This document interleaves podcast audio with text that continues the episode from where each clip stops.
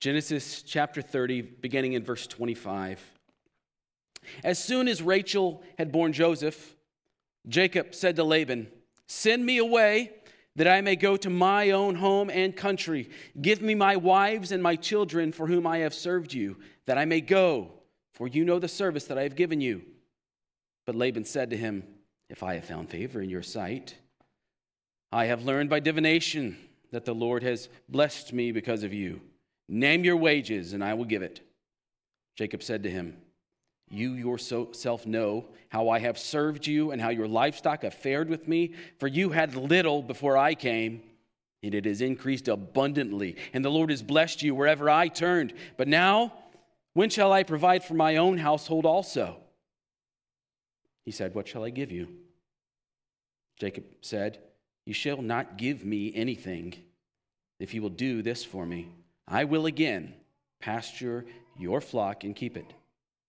Let me pass through all your flock today, removing from it every speckled and spotted sheep and every black lamb and the spotted and speckled among the goats, and they shall be my wages.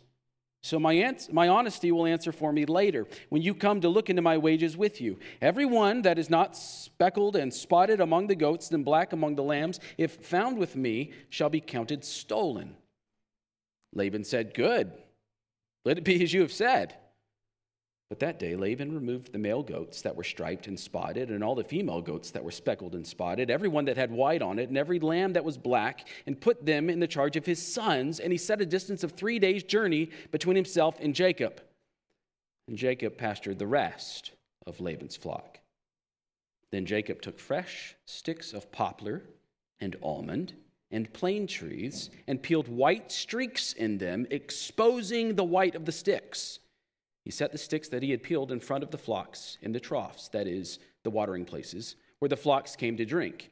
And since they bred when they came to drink, the flocks bred in front of the sticks, and so the, the flocks brought forth striped, speckled, and spotted. And Jacob separated the lambs and set the faces of the flocks toward the striped, and all the black in the flock of Laban. He put his own droves apart and did not put them with Laban's flock. Whatever or whenever the stronger of the flock were breeding, Jacob would lay the sticks in the troughs before the eyes of the flock, that they might breed among the sticks. But for the feebler of the flock, he would not lay them there. So the feebler would be Laban's and the stronger Jacob's.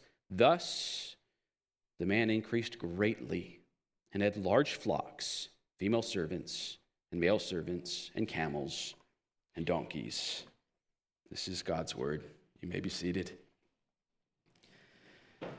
Let's take a, take a moment and ask for the Lord's help, can we? Lord, every jot, every tittle, every word of your scripture is profitable for us, for instructing us in Christ.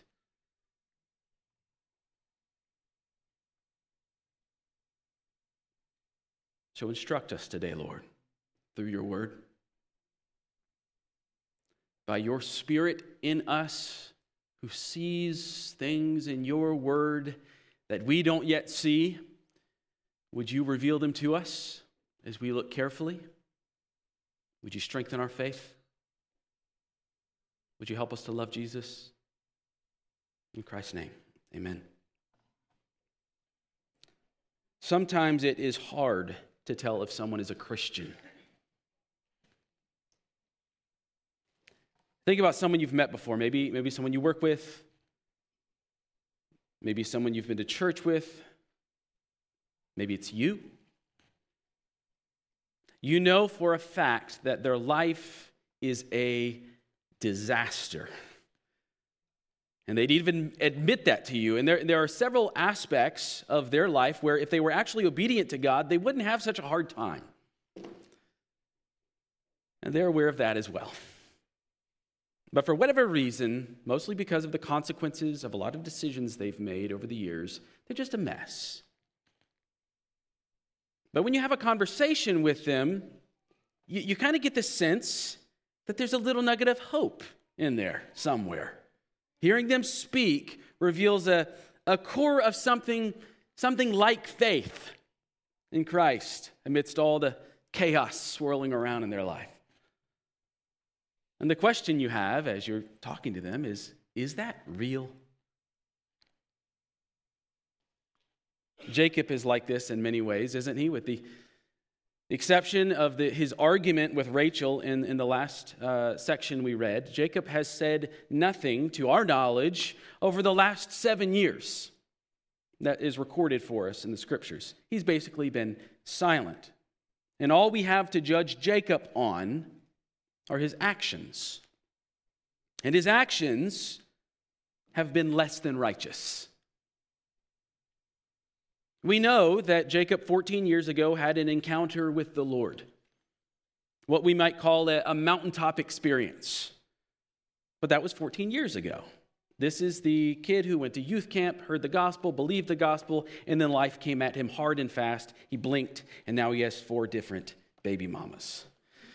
As, as observers watching Jacob's life, we don't know what's going on in Jacob's heart. We don't know what exactly Jacob even believes anymore. We know that he vaguely believes that there's a God, but everyone then believed in gods, even gods that provide children. So Jacob's angry statement to Rachel in the last section that, that God has withheld children from her, that doesn't really tell us much. The driving question is Does Jacob know the Lord as his God? Or has he given up on the Lord altogether and become a pagan like the rest of the people in the East? After all, he does seem to have bought into their polygamous understanding of marriage, right? Is he a man, is Jacob a man with a mustard seed sprout of faith and it's just growing hidden there in all the dirtiness of his life, yet to break through the surface? Or is Jacob a man who maybe was a little seedling in chapter 28, but as he grew, became choked out by the weeds, and he is not any longer a person of faith? Who is he? So I'm going to show you three reasons today why I believe Jacob is of the faith. Okay? And there are three measures that I hope will help us when we think about our own faith Three measures that we see in this section that will help us think about our own faith or the faith of others when we ask that question is it real? Faith expresses itself in the life of believer in these three ways.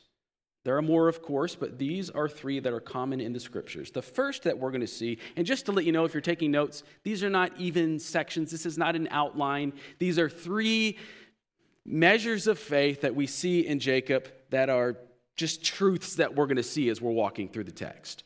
All right? So these aren't sections, they are truths.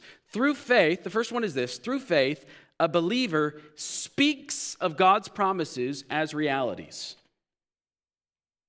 A believer speaks of God's promises as realities. Secondly, through faith, a believer is strongest in weakness. A believer is strongest in weakness. And finally, through faith, a believer rests securely in the foolish things of God. We see each of these expressions of faith in Jacob in our passage this morning. Let's start with a little context for those of you who are visiting with us or haven't read Genesis in a little while, or those of you who just have short memories like me. We need to remember this all happens right at the end of year 14 for Jacob. Jacob arrives in Paddan Aram, which is the east. He works for Uncle Laban for seven years, thinking that he will receive beloved Rachel as his wife. Laban switches the wife for the sister Leah. Jacob then gets Rachel as well, but he pays for her with another seven years of labor. So 14 years. Over the course of the second seven year period, Leah, wife number one, bears six sons and one daughter to Jacob. Her servant Zilpah bears two sons to Jacob. Rachel's servant Bilhah bears two sons to Jacob. And finally, at the end of the seven years, very end of the seven years, almost like the last day, Rachel bears her own son to, jo- uh, uh, to Jacob, and his name is Joseph. Joseph's birth at the very end of this seven year period is the signal that Jacob has done his time, as it were. He's been fruitful and multiplied. And what we see then in verses 25 and 26 of our text is that Jacob is more than ready to get out from underneath Laban's thumb. He served his time. It's time to go. Let me out of here. And he essentially says what Moses will later say to Pharaoh after they after the Israelites had been fruitful and multiplied during their slavery in Egypt. Pharaoh, let my people go. And the language Jacob uses is similar, and that is the language of a slave, an indentured servant not the language of a nephew. He says three times in this passage, 29 and 30, I've served you.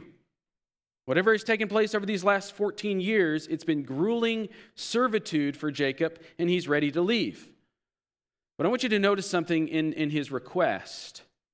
Look at, look at verse 25. This is where we're going to see the speaking aspect of faith. Faith speaking of God's promises as realities. Verse 25 As soon as Rachel had borne Joseph, Jacob said to Laban, Send me away that I may go to my own home and country.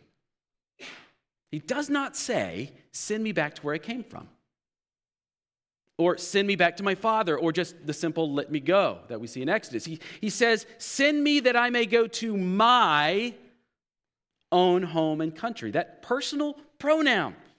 You see that? It's a very important pronoun because it, it shows that in the midst of all the chaos of Jacob's life, Jacob believes in God's promises. Now, why do I say that? Because the earthly reality, the on the ground reality, is that Jacob doesn't have a country. His father and his grandfather were strangers, aliens, sojourners in Canaan. They only have a graveyard to their name. They wander around herding sheep on whatever land they're allowed to, to use, but they don't own the land. They have no governing body in the land. So when Jacob says, Send me to my country, there's no country to speak of. Not yet. And this is where we see his faith, because faith leads a believer to speak of God's promises as realities. Jacob believes that the Lord has this land set out for him because the Lord said he did. Genesis 28 13. I'm the Lord, the God of Abraham, your father, and the God of Isaac. The land on which you lie, I will give to you and to your offspring. And Jacob says, That's where I'm going to go. That's my country. On account of God's promise to Jacob, then Jacob tells Laban, Send me to my country. Faith speaks of God's promises as realities. Faith is believing that God's word is so sure, so true, that it is more reliable than what I can see or smell or touch or taste. God's word is more reliable than my experiences. Because out of the heart the mouth speaks, what begins to happen is the words we say, the language we use expresses our beliefs. This is particularly true when a believer is talking to an unbeliever. In the context of believers, people sometimes try to fake the language. But when talking to an outsider, like when Jacob is talking to Laban, someone who does not follow Christ, there's no motivation to fake it, to use the lingo.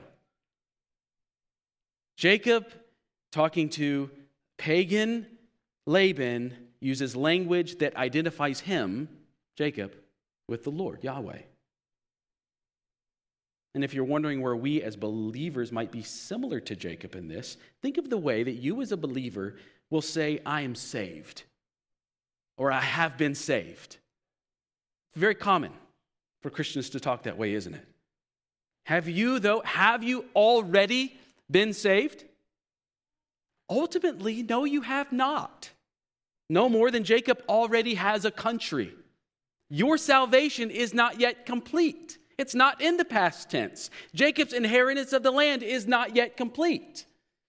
Your salvation began with Christ's work on the cross for you as an atonement for your sin, but then you heard of that work on your, on your behalf, God's Christ's work on your behalf, then by the Spirit in you, you turned from yourself and to Christ's finished work. Faith in Christ's work then united you to Christ's death.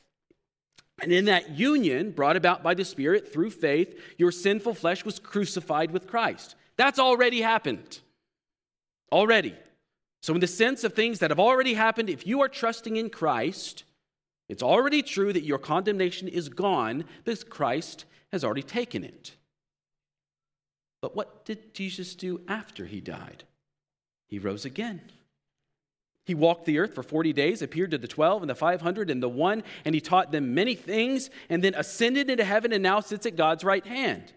And so, if you are united to Christ's death on the cross through faith in Christ by the power of the Spirit, you have also been raised from the dead and are now in Christ, seated at God's right hand, but only through union with Christ, only through the Spirit, only through faith, not through what you see, hear, touch, taste, and smell. And unless Christ returns first, your physical body is going to wear out and die. Because Christ has not yet returned and raised the dead, the only sense in which you have been raised from the dead is in Christ. And so your future, your future life is bound up in him. That's why Romans 6 5 puts it this way For if we have been united with him in a death like his, we shall, that's future, we shall, something that will happen, we shall certainly be united with him in a resurrection like his. As a Christian, you walk now as one who is characterized not by the alreadiness of Christ's return, but by the hope of Christ's return. If he doesn't return, if he isn't going to return, then the whole Christianity thing turns out to be a sham. And yet, because of faith, we talk like it's already happened. We say, I've been saved. And all we mean by that is, my sins have been atoned for, I've been justified before God in Christ, and I now walk in the hope of a salvation that is coming at Christ's return. But for those who are trusting in Christ, his return is a certainty because just as he told Jacob the land would be his, he told us he will be coming back. And so, in faith, with Jacob, we say with confidence, I don't belong here, I belong in my country. Faith speaks of realities that have not yet come to pass, but are certain. And what we're going to see is that Jacob is so certain of God's promises that he's going to place a seemingly impossible bet on God and against Laban. And that's what we see play out in these following verses. In verse 27, Laban says basically, No, you can't leave. He says it nicely by pretending to be respectful to Jacob. That phrase, if I have found favor in your sight, that is a, a, common phrase that less powerful men would say to more powerful men. Laban is pretending here to elevate Jacob, pretending to honor him. This is what we call flattery. In other words, it's a lie. And then, as the devil always does, he mixes a little nugget of truth with, truth with the lie. Laban says, I've learned by divination that the Lord Yahweh, he's using the, the Lord's covenant name, the Lord has blessed me because of you. And that's true. It's true that Jacob is a blessing to Laban. He is, after all, the offspring of the promise through whom will come the blessing to the nations. That's the, the promise that we've been seeing from Genesis 12 onward.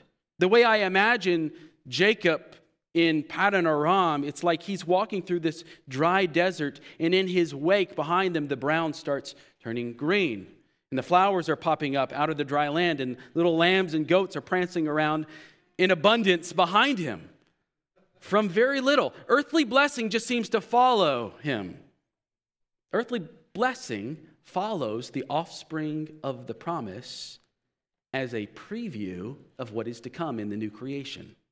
It's not unlike Jesus' work when he walked the earth, multiplying bread and fish, healing diseases, and so on.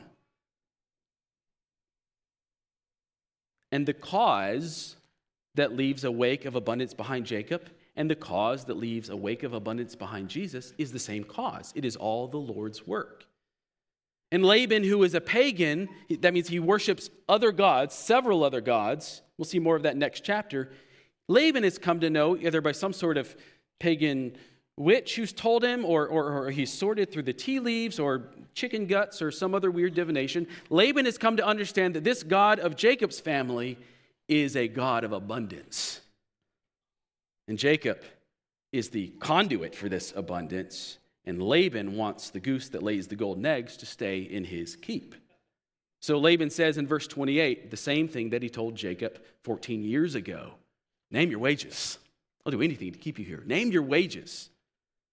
And it's that phrase that triggers Jacob.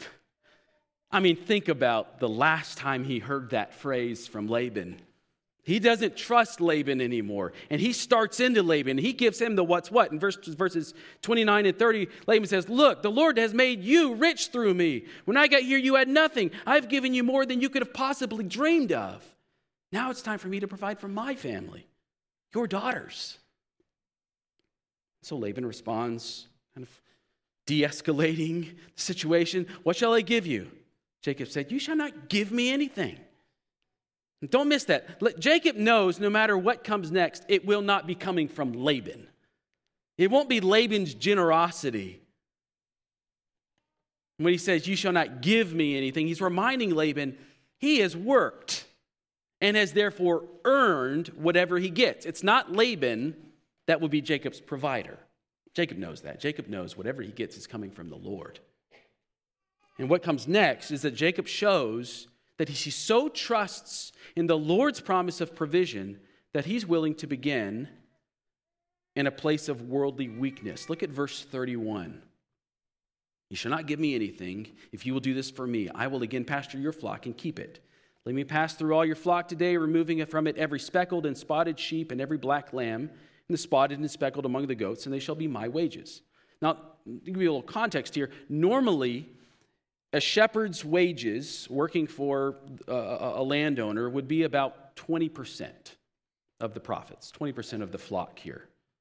Jacob is agreeing or offering to take far, far less than that.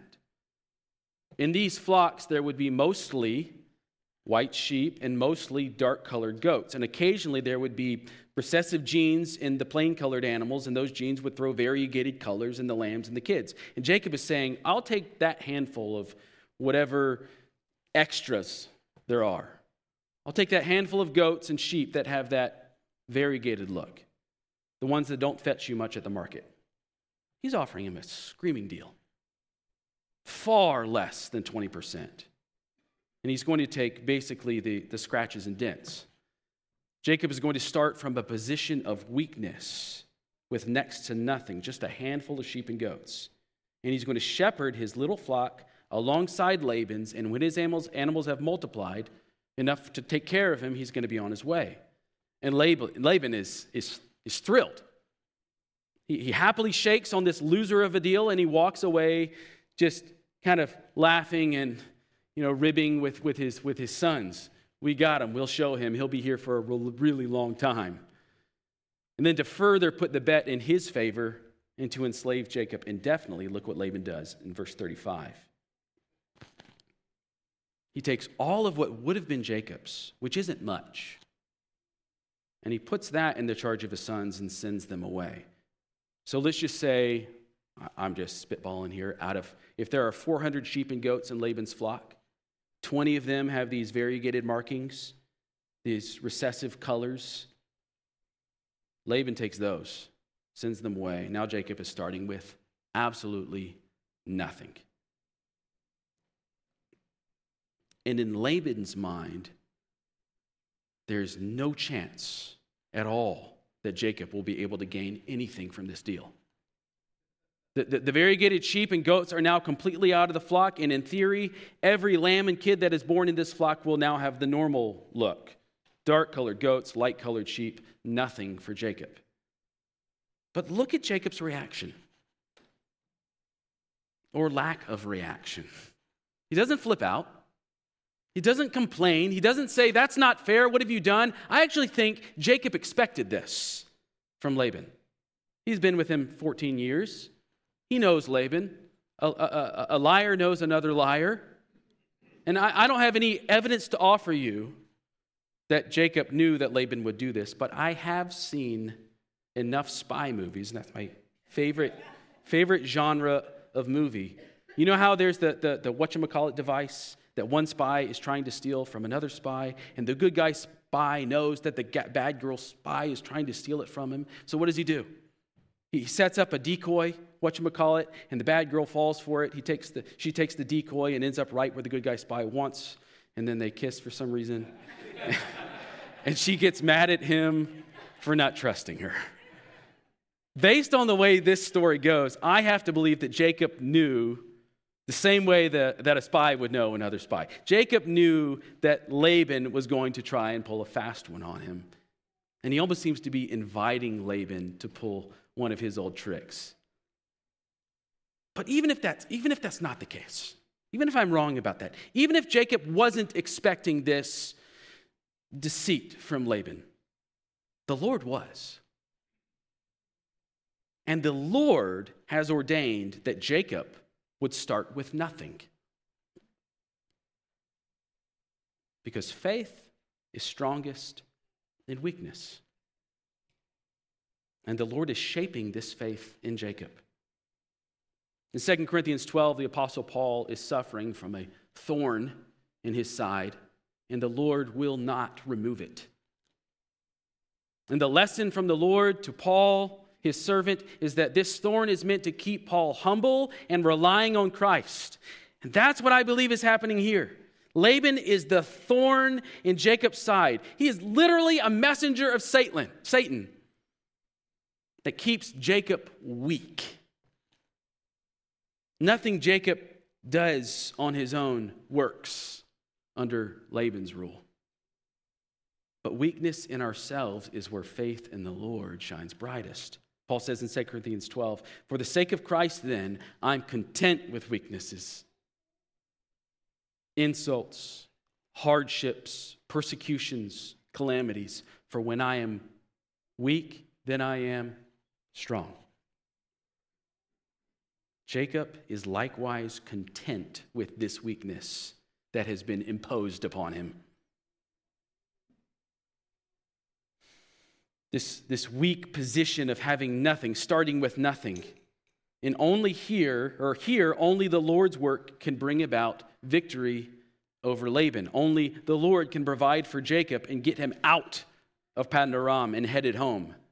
Jacob cannot hope in himself here because he has nothing. As Christians, weakness, and by weakness I mean it in, in every sense physical weakness, mental weakness, worldly weakness, weakness in all of its forms, poverty, hunger, weakness in all of its forms remind us that we are fragile and vulnerable and breakable and mortal. Weakness reminds us that we are creatures made of dust. And, brothers and sisters, as painful as that is, that is a good reminder. You need that reminder. I need that reminder daily. It's a holy reminder. Because when we're reminded of our mortality, we're reminded that, as Paul says, we carry within us the death of Christ. Weakness reminds us of death, and death reminds us that we have already been crucified with Christ. And it is now the life of Christ that is manifest in our bodies, and that motivates us to live as Christ's representatives. When you're trusting in Jesus Christ, when you are marked by faith, then weakness brings you nearer to your identity in Christ. And this is the Lord's will for you. Think of Rachel last week.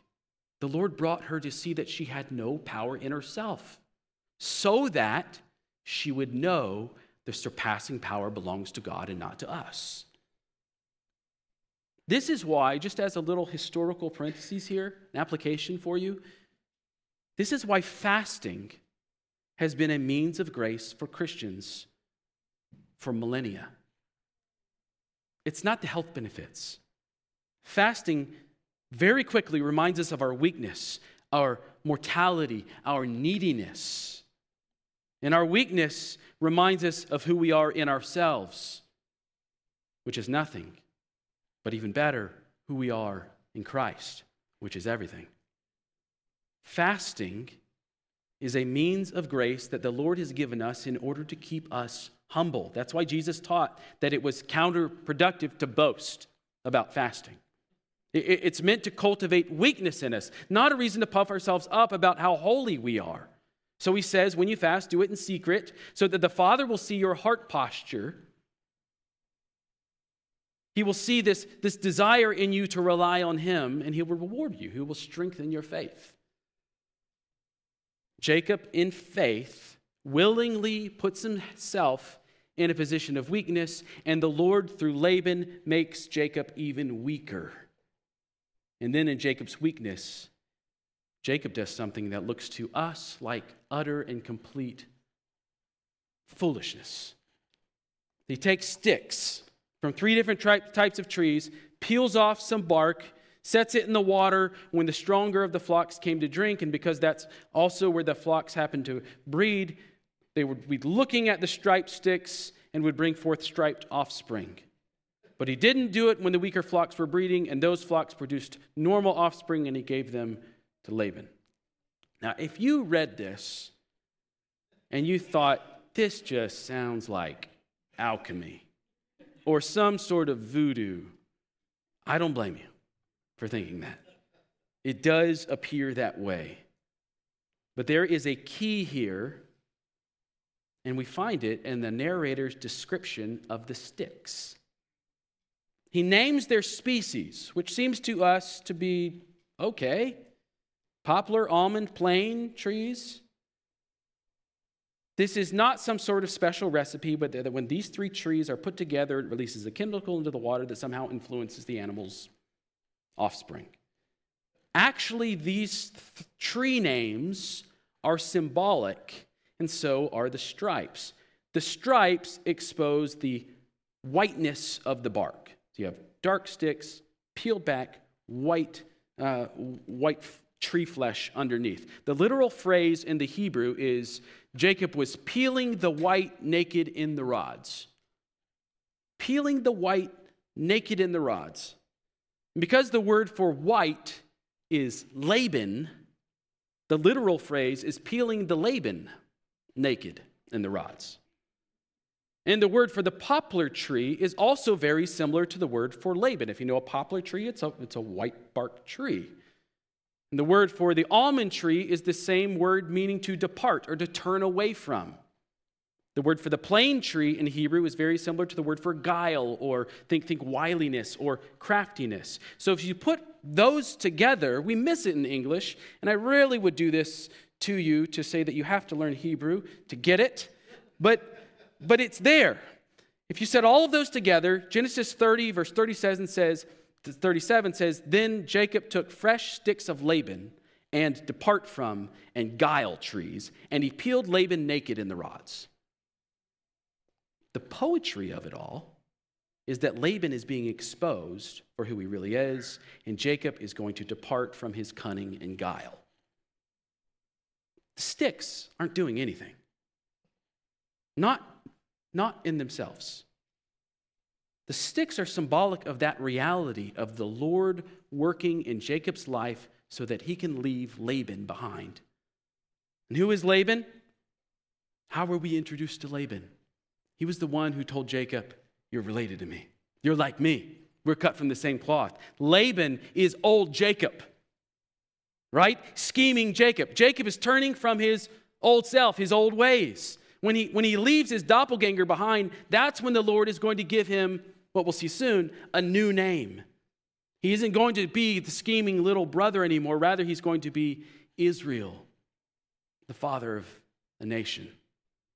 That won't come till later.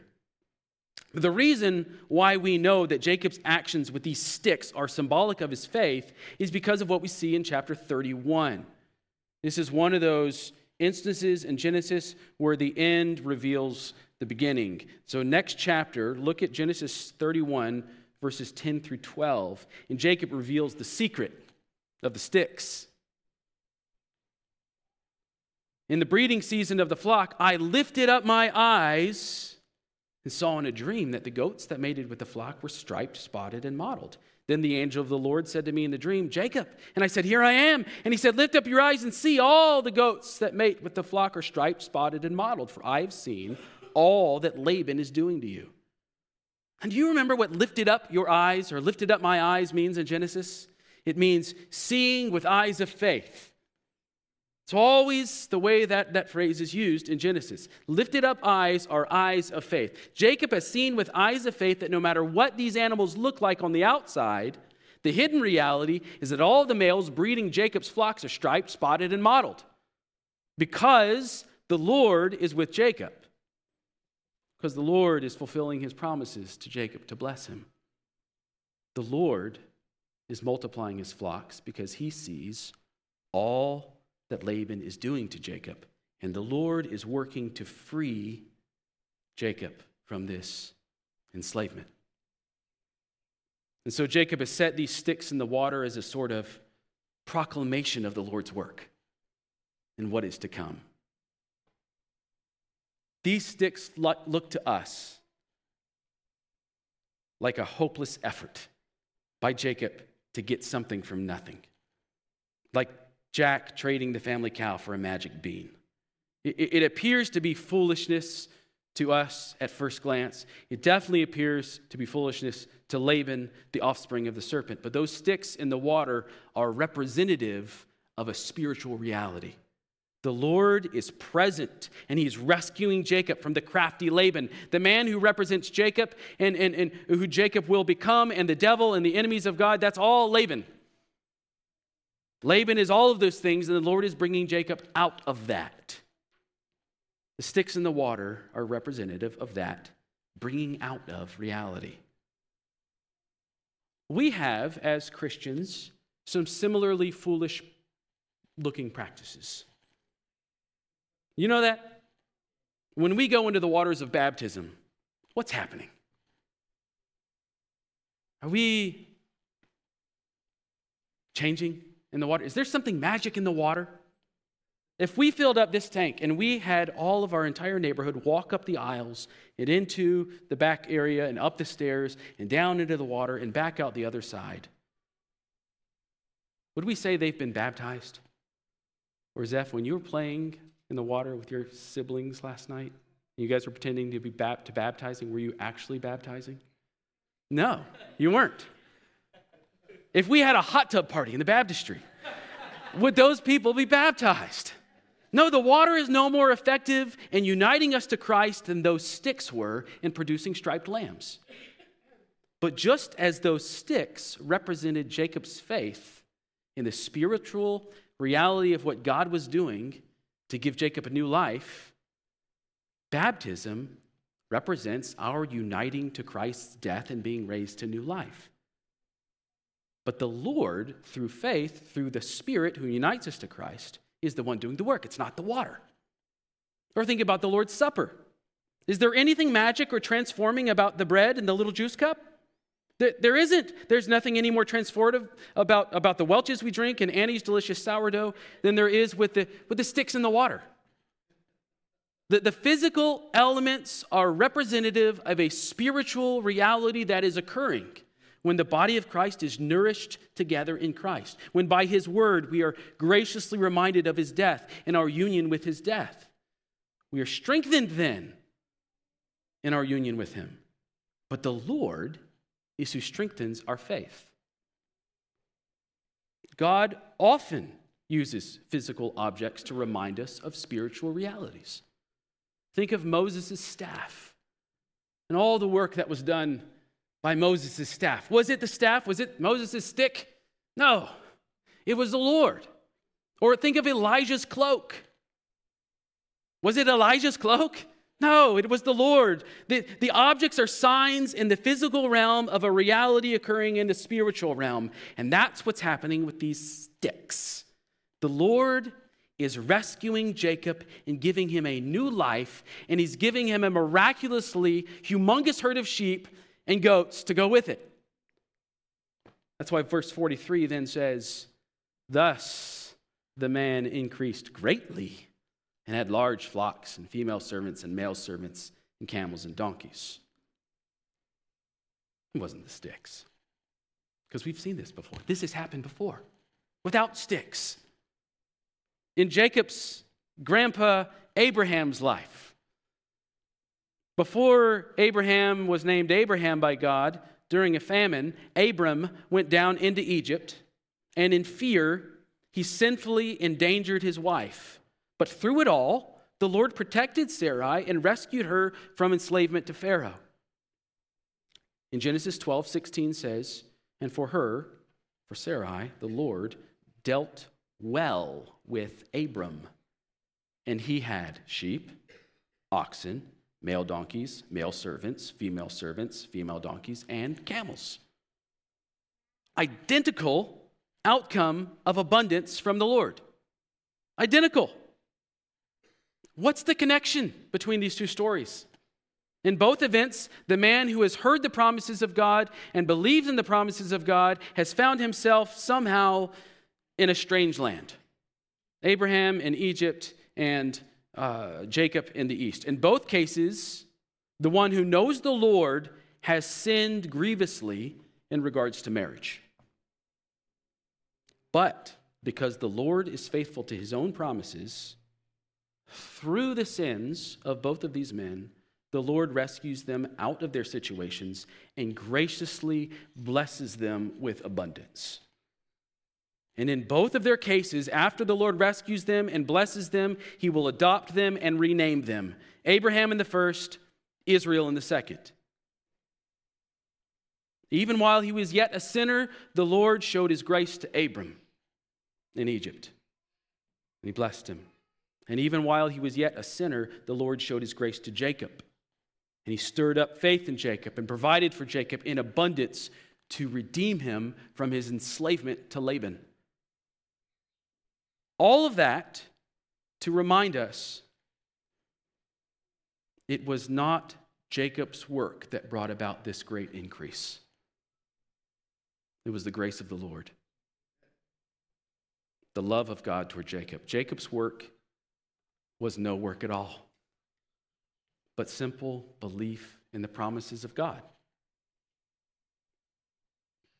Belief, faith, evidenced in his speech, evidenced in his contentment with weakness, evidence in his rest in the hidden things of the Lord, the things that are foolish to the world. And so it is with you brothers and sisters. Through Christ, the Lord is redeeming you who have heard the good news of redemption and believed. You will sin like Abraham did and like Jacob did. The Lord is not re- relying on your perfection to save you.